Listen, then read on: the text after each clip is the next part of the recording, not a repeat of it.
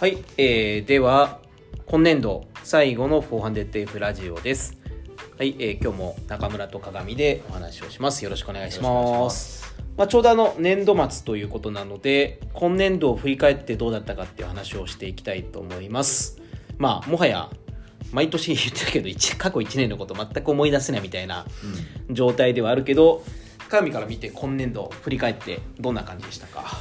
本当に覚えてないので今昔のえー CXO ウィークリーを見直しています。えっとまず合宿が夏にあったんですよね。そうだね。一回あ9月だね。はい9月。9月か。9月なん。だ、今年度は、まあ、要はカズさんがジョインしてなんかそのユーザー5月。のその流入の数っていうのがちょっと劇的に変わったことによって新しいイシューが出てきたっていうのをなんとなく前半で対峙してたような記憶がありますうん、じゃああのミスクにちょうどねあのうちってそうだこれ今年度に入ってからのやつあんあの今年入ってからのやつちょっとアップデートしきれてないけどやってるけれど4月に、えー保険代理店事業がスタートっていうのとあとは、えっと、去年の4月の18日にオフィス移転してます。え？なのでちょうどオフィス移転で1年。なるほど。っていう感じですねであの細かいことだけども4月から OKR ミーティングからプロダクト KPI ミーティングに変更みたいなうん。形で、うん。なんかついでなんでこう振り返っておくとちょうど OKR からプロダクト KPI に変更したのって何回もこう言ってるからあれなんだけどもちょうどこれぐらいの時期になんかこれまでの組織から明らかに変わったなっていう雰囲気があって、うん。なんか前はこう10人20人ぐらいの規模感だったら、まあ、10人ぐらいかなうんに規模感だったら会社目標一つあればもうなんかみんなそれに向かってできるよねみたいなうん。ところだったのが、まあ、オンラインアドバイザーも立ち上がったりみたいなところあって多分こう縦割りの組織をあえて作んないとうん。早くこれ動かないなと。なんか組織の目標だけでやってるとなんかじゃあうちはどうなんですかとかあのこの目標って会社はそうだけども自分たち考えたらこれってこうなんかあまりフィットしないみたいなことが生まれそうだなとすごいこう感じたタイミングで。うん。だから、えーあえてこうなんか一つの目標っていうとかわざと縦割りにしたのがちょうどこれぐらいの時期だね。なるほど。うん。でちなみに君の結婚式も去年の4月ですよ。あれ？あもう1年経つってことですか？それは最近のことに思いますね。それが最近。はい。仕事のことは大昔のことに思いますけどもねでカズさんが入ったのが5月だね。うーん。あ5月、うん、でこれでようやく川見の干渉が一つになると。ああなるほど。あ5月か、うん。いや5月以前も集客まあまあできてますねと思って今自分で。いやでも1万超えてないから、ね。超えてはいませんね、うん。本当に。でもどう？これ干渉散々俺は一つにしたいって言ってたけどカズさんが入ってマーケティングを外れて自分のマインドシェアみたいなのってこうやっぱり切り替わったりしたの？いやもうそれはどんどん切り離した方がいいというか最近思うのは、うん。本当にちょっと抱えすぎだった。うん。ですね。まあうんそれは何とかするっていう意味では良かったかもしれませんが、うん。えっと、その採用するっていうことを自分の中の一番優先度の高いイシューにするべきだった。うん。でそう同じことをしないようにこれからはやっていこうっていうのが今思ってること。だから外れてつまりとても良かったってことですね、うん。それは専門家に任せた方が決まってるというそういうことです、はい。うん、そうだね。やっぱりなんかこれあの他のベンチャーとか見てて思うんだけどやっぱあのベンチャーをやってる CXO の人って俺ある程度器用だし学習能力あると思うのね。うん。だからなんか器用貧乏でやろうと思ったらできることって多いと思うんだよ、うん。別に。はい。だけどそれって本質的にやってることに俺該当しないと思ってて。うん。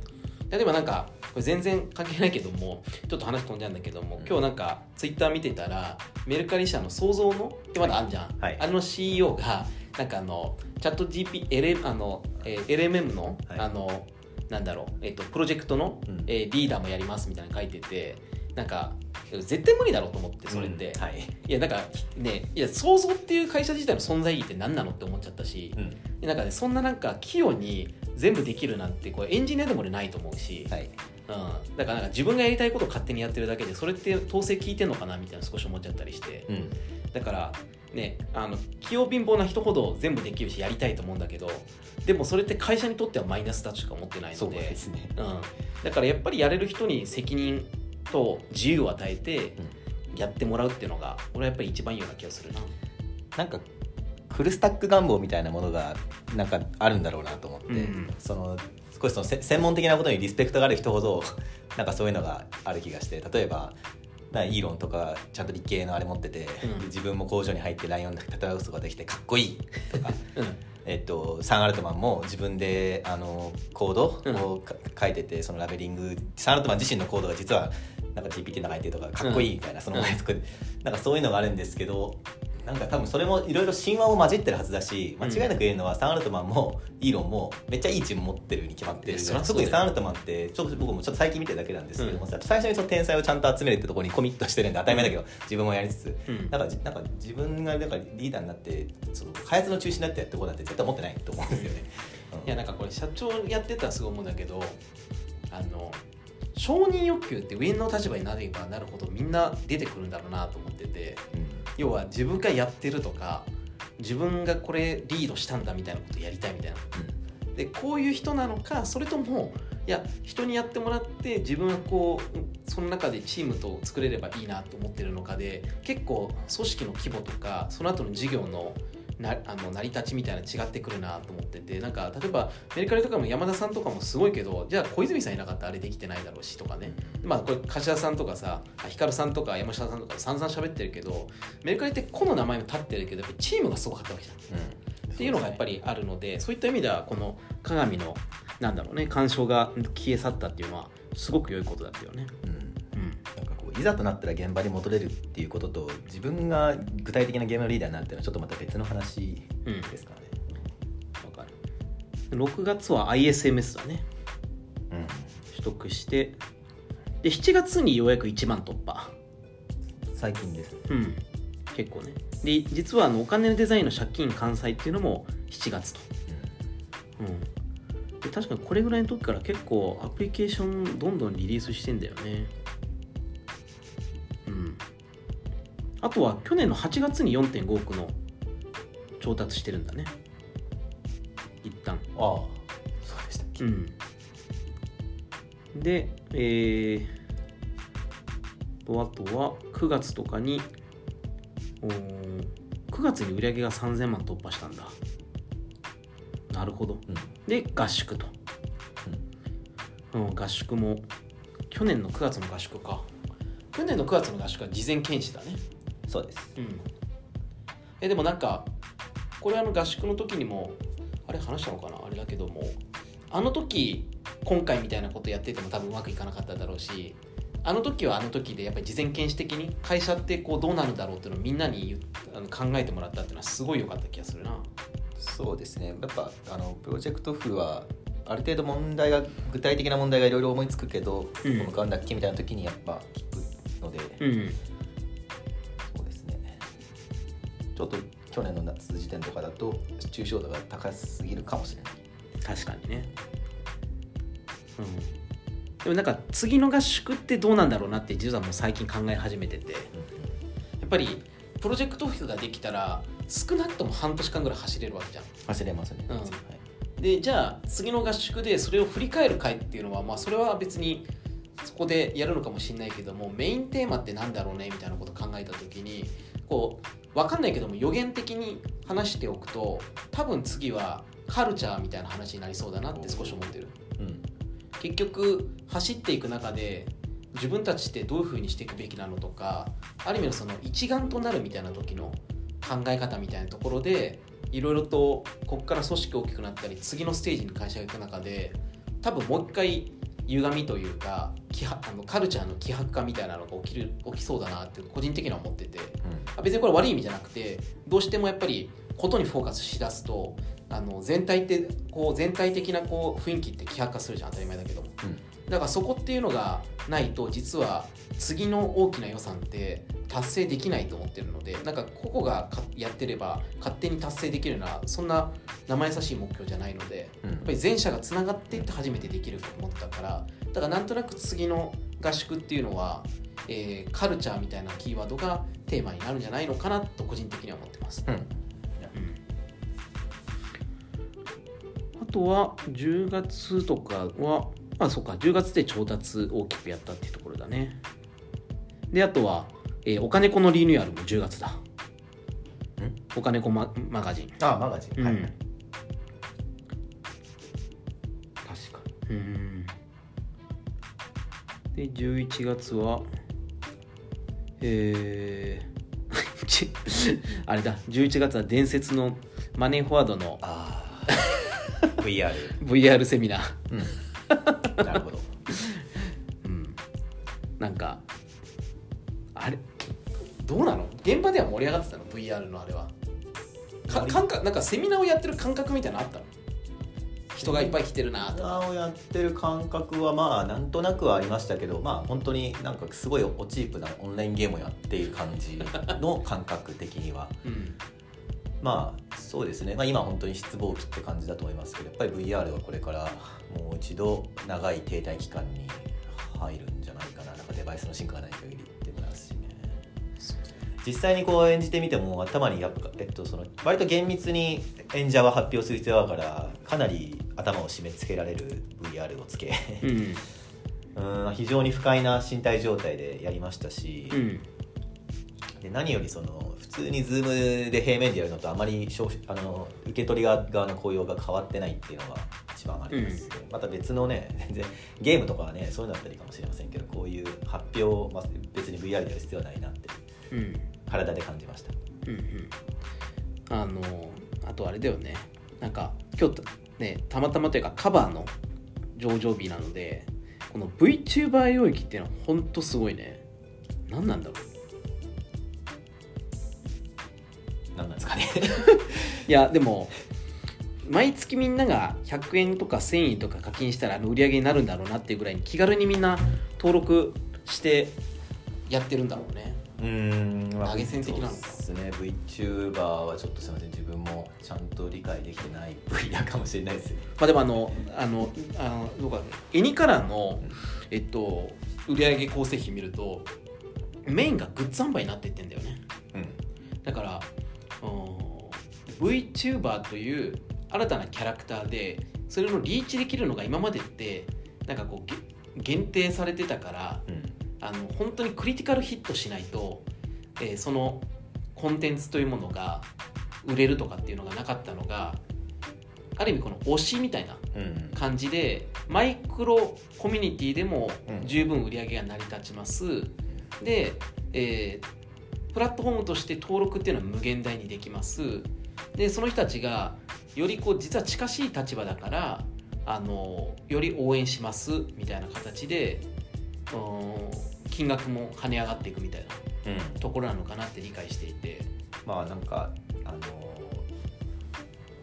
17ライブだっけ、まあうん。要はそのライバーリアルライバーじゃないライブ見たい人たちっていうのはまあいるんでしょうね。ライバー自体はすすごいこう普遍的ななんかビジネスっぽいですもんね、うん。まあ、でも生々しい人間じゃなくてアバターとか美少女化されたあの修正後のやつとか、まあ、それがなんかの一つのありようがアバターみたいなのはあるのかなあれですかねそうだねそんでまあ、あとはコラボさせまくってるっていうか、そういう印象はありますね、うんえでもなんかあの VR 的なものがあんまり流行らずにうんあのえっとなんだろう。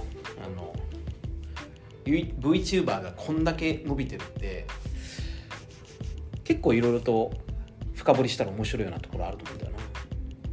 うん。まあ、表現としてはもうこんなもんでもういいのではっていう感じで一旦止まるのかなって感じですね、うん。行くかなんか入んなくても。うん。あそうそうそうそうそう。だから結局 UI 的にはなんか別にこれで十分じゃんみたいな。まあそうですね。UX か。うん。デバイスの進化がいうところあるかな。で12月に入って12月にああそうかテレビ CM のプロジェクトって12月から本格開始なんだね。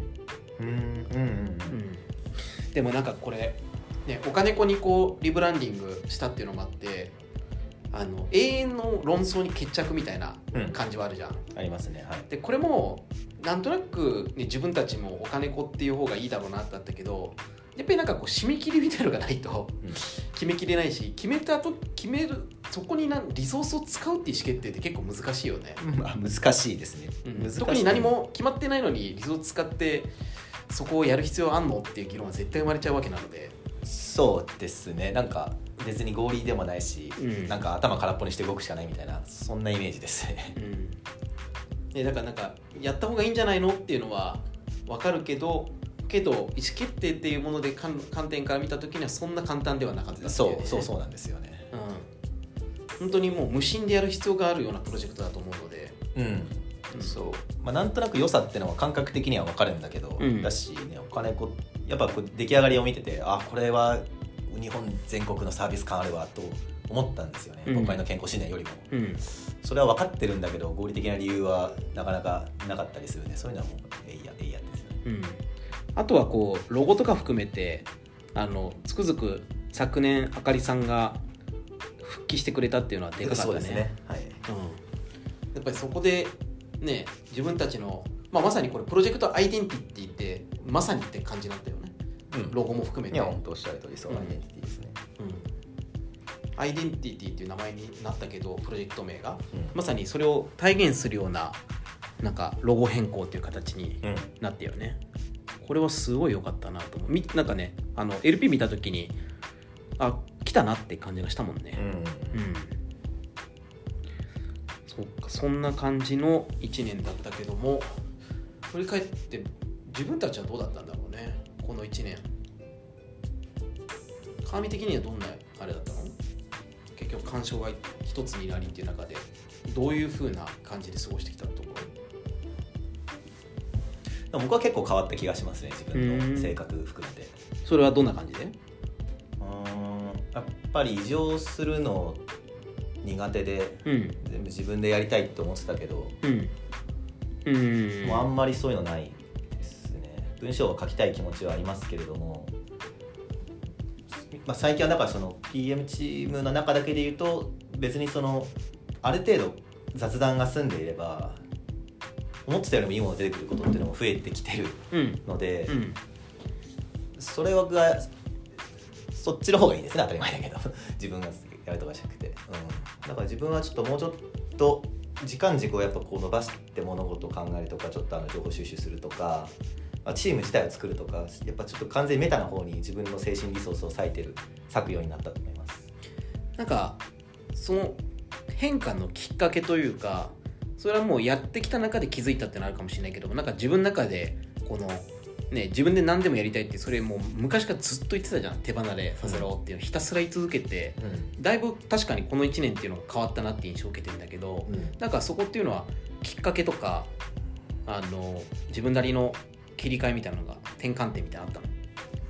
他の CXO がそれ上手い人割といて、うん。もう真似したのかもしれませんね。ああだから僕は他の CXO から雰囲気を学んだのかもしれないな。ああなるほど。確かに CXO がたくさんいるとそういういい側面っていうのもあるんだね。ジンさんは異常するけどジンさんの異常って社長と CXO の異常だからちょっと違う学べるかっていうとそのまま僕が応用できるかっていうとできない部分もあって、うん他のチームはもうなんか普通に息するようになってたから僕マネージャー経験普通にないので確かに。それ見て覚えたかもって思ってます自分の師匠もあの振るの苦手な人だったからすごい細かく逆に超マイクロマネジメントが得意って感じだったからうん。ロールモデルがなかったのが急にロールモデルが5人ぐらい増えたみたいなあるかもしれない、それはあるかもね。うん。なんかそれはどうなの？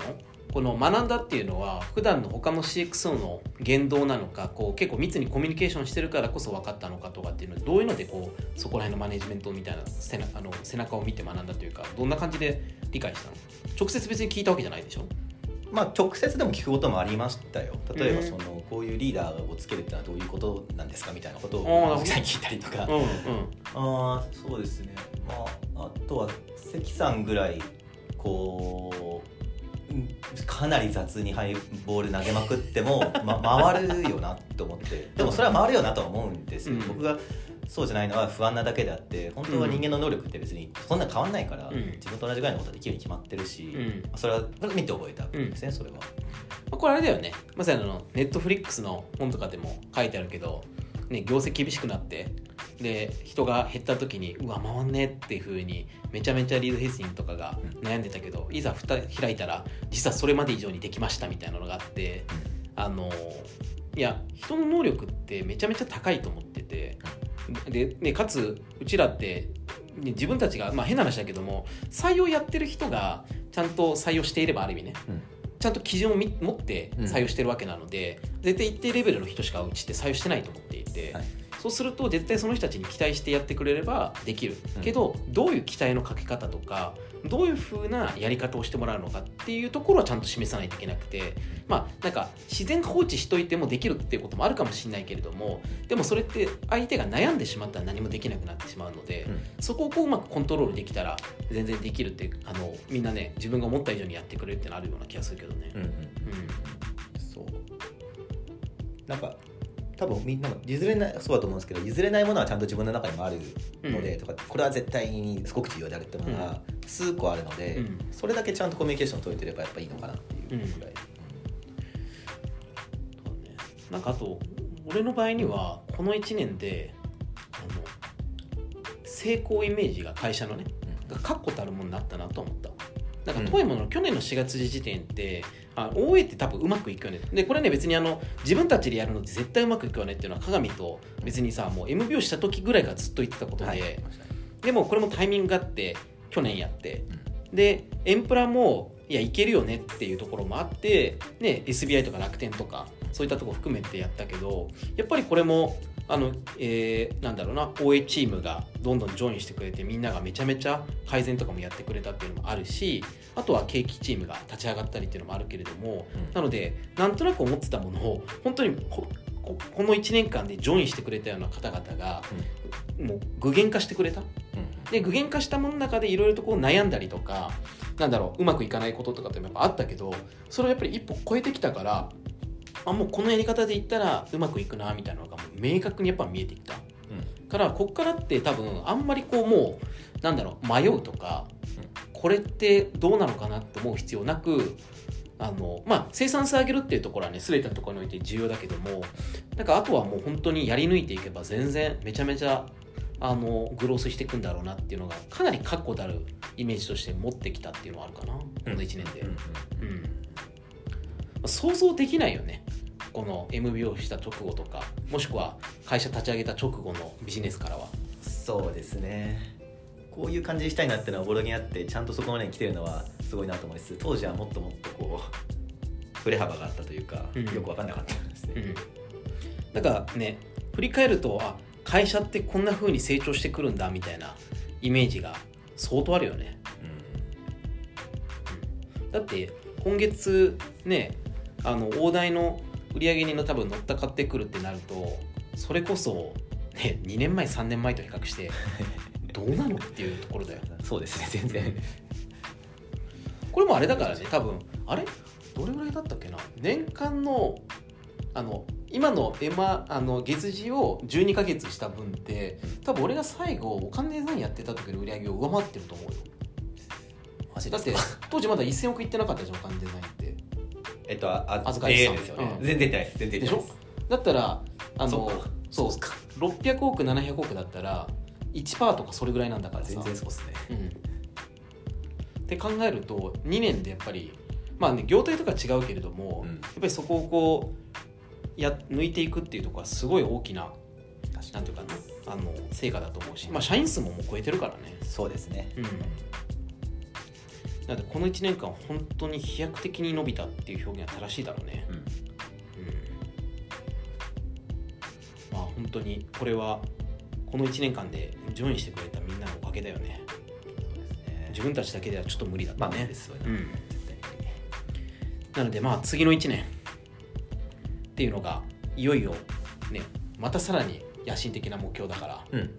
うん、でもある程度ね基基盤ができたから、ね、な暗中模索でなんだろうものすごい野心的な目標やるのってすんごい大変だと思うんだよ。うん。やっぱりその方向で正しいのかとか崩れたらどうしようみたいな恐怖心って結構あって。うん。でも今ってもう基盤ができたからあとはこれを本当にやり抜いていくみたいなところなので実は次の野心的な目標の方が俺意外と達成しやすいんじゃないのかなと思ってるところはある、少なくとも OA とかマッチング事業のところは多分大丈夫だと思う、エンプラのところは象徴的な案件が12件取れたらこれ多分流れができる、はい。でお金デザインの時もねあの新案件12件取ったらその後20件まで一気に増えたもんね。そうですね。毎月のようにリリースしてたじゃんうん。うん、だその流れだね。エンプラは多分本当に流れが必要だと思う。うんっていう感じかな。で、えー、とこんな感じの年度末ですけどもいただいた質問としてなんかちょうどいい感じかなと思ってるのが、えー、と会社として一番困っているイシュー。まあ会社としてっていうのもそうだけども例えば鏡から見ていてなんかこう今一番抱えているイシューっていうのは何かなと。うん。抱えてる一周具体的な今の話だと普通に採用です、あのまあ自分、まあ、やっぱり製品見てるのでうん。今その各そのイイニシャルの中のエピックの中のうん。エンジニアってほぼ全部の機能を開発してるエンジニアにとって一人みたいな状況になっていて、うん。まあ、一見二人で開発してるように見えるかもしれないけど、まあ、本当に一人みたいなところがほとんど、うん。で開発しある一種について開発するのが一人ってよくないんですよ。うん。二人そうそう。だねせめていやひ2人と1人と結構全然違って、でうん。2人と3人も結構全然違ってうん。3人か4人とか4人から5人になるとこのくらいの規模だと1チームとしてはちょっともしかしたら伸びが鈍化するかもしれないけど、うん。そのくらいまではいないと結構遅くなっちゃうので本当に優秀な人を採用するできるようにする基盤を作りたい、うん。そこにリソースを張るっていうのが一つ。うん。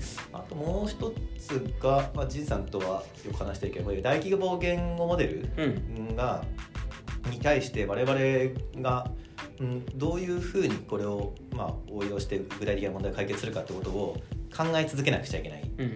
えっと、今え今の GPT を用いるだけでも、えっと、今うちがやってる業務本当要約でもいいんですけども、うん。今うちがやってる業務の、えっと、解決できるのって普通にあるはずです、今100%ある、もうそれもできてないし、もうちょっと長い話で、えっと、まあどういうその汎用的なモデルでユーザーに解決できるものをつけるかっていうのはさすがにここまで高性なものだと手段から考えたとしても普通に見つかるに決まってると思ってるので、あとはそれはもうあの先行事例とかさっきサーラトマって言いましたけど創業者が未来についてどういうふうに考えてるのかうん。これが浸された社会の後でどういうアプリケーションがニーズが出てくるのかっていうことをちょっとこうちゃんと整理したいなと思ってるそんな感じです。ね。うん。そうだね。なんかあのこう顧客との接点があってコミュニケーションしている分野っていうのは全部多分応用できちゃうから。ねそれこそ別にあのなんだろうユエンドユーザーのところだけじゃなくて多分 SME のカスタマーサクセス領域はい。なんかでも多分めちゃめちゃあるし。どんな領域でもいいですね。だからそこら辺というのはやっぱりあの、ね、相当業務が楽になる可能性もあるわけなのでやっぱりうんここは応用していかないといけないと思うよね。そうですねまあだからその時にあんまりこうただふわっととにかくやるっていう態度も半分やっぱ大事なんですけどとはいえ半分は結局最後はその人間にとってなアプリとして有用かっていうかそうだね。具体的ななんか人間にとって具体的な選択肢を提示してくれるかみたいなところになると思うのでまあ、言っても手段だからね。手段は手段うん、だですね、から手段だからその手段が何どのペンを解決するのと、はい。でその時にその手段が正しいのかどうかうん。っていうところででも強烈な手段ではあるよねってまあそうですね。うん。俺としてのイシューはもう認知かな。顧客認知。うん。まあ2種というかそれが一番怖い。ずーっと言ってるけども。やっぱりうん今のファネルってやっぱりうちが信じられないあの信頼できないサービスと思われてるリスクとやっぱりやっぱりあると思ってて。なんでかっていうとこれあの最近セミナーやってるじゃん。はい。で参加してくださった方のあの過去のうん。あのマッチングとか見てんだけどマッチングしてるけども一言も返信してないケースとかあったりするのね。はい。でそういう人ってじゃあ離脱してると思うじゃん。うん普通のサービス、と思ったらだって結構昔だぜ登録したの、うん。だと思ったらセミナー案内見て普通に来て、うん。でしかもこあの、えー、とこの土曜日かあのセミナーやった方ってワンワンだったのね結局、うん。あの申し込みしか1人だったから。でも過去を見たら、えー、と4名とマッチングしてるのね。うん。で1回だけこの、えっと返信ボタンでうん。返信してんだけどそれ以外何も反応してない人なんだよ。うん。でも俺ワンワンやったらめちゃめちゃ普通に今の状況喋ってくれたのね。うん。これなんでこの状況ってのと？えさすがにこの会社の代表だから大丈夫じゃないって思われたかもしれないけども、うん。いやそれって結局俺だから信頼してもらったってことじゃん。うん。でサービスとして信頼されてなかったら意味ないと思って。て、はいはいはいそうですだからね個人的なブランドとか信頼力と俺どうでもよくてうん。会社が大事だからさ。うん。ってなるとじゃあそれと同じような状態を会社に作れたらうん。認知、うん。信頼認知とかサービスってもっとファネル良くなるよね。といやそうですね。うん、だからこれはみんなの努力もそうだけども会社の認知力とか信頼力アップってもっとやんないとダメ。うん。っていうのとあともう一つはその、えー大規模言語モデルじゃないけどもチャットのところの領域でこっちでいいじゃんっていう認知を取られたら本当に怖いっていう。ですね。であの正直、うん、まだまともじゃないしうん。で全然それだけではあのなんていうのかな課題解決に結びつかないと思うんだけどもいやそれでもあのユーザーのコードって分かんないからね、うん。うん、いやこっちで十分じゃんと思われちゃったらおしまいだから。うんだからそこの認知も絶対に負けちゃダメ。うんでこれは確実に新 NISA が始まるまでのところでの熾烈な競争が俺は始まると思ってるので、絶対にこの顧客コミュニケーションをネットで気軽にっていうところとあとは、えっと、会社としての信頼この2つの認知だけも絶対に捉えちゃいけないし、もう今一番イシューというか自分としては会社としてやんなくちゃ取り組まないといけないことだっていうふうに思ってるかな。なるほどそうですね。なのでこんな感じで多分今うちが置かれてるので来年度、まあ、あの来週からしあの新年度始まるけども、まあ、ある程度ね方向性決まってるしみんなもうすでに取り組んでるから問題ないと思うけどもちょっと来年度は本当にうちの会社が大きく飛躍する、ねまあ、毎年言うんだけども時だと思うのでぜひぜひ皆さん頑張っていきましょう。はいはい、ではではありがとうございました。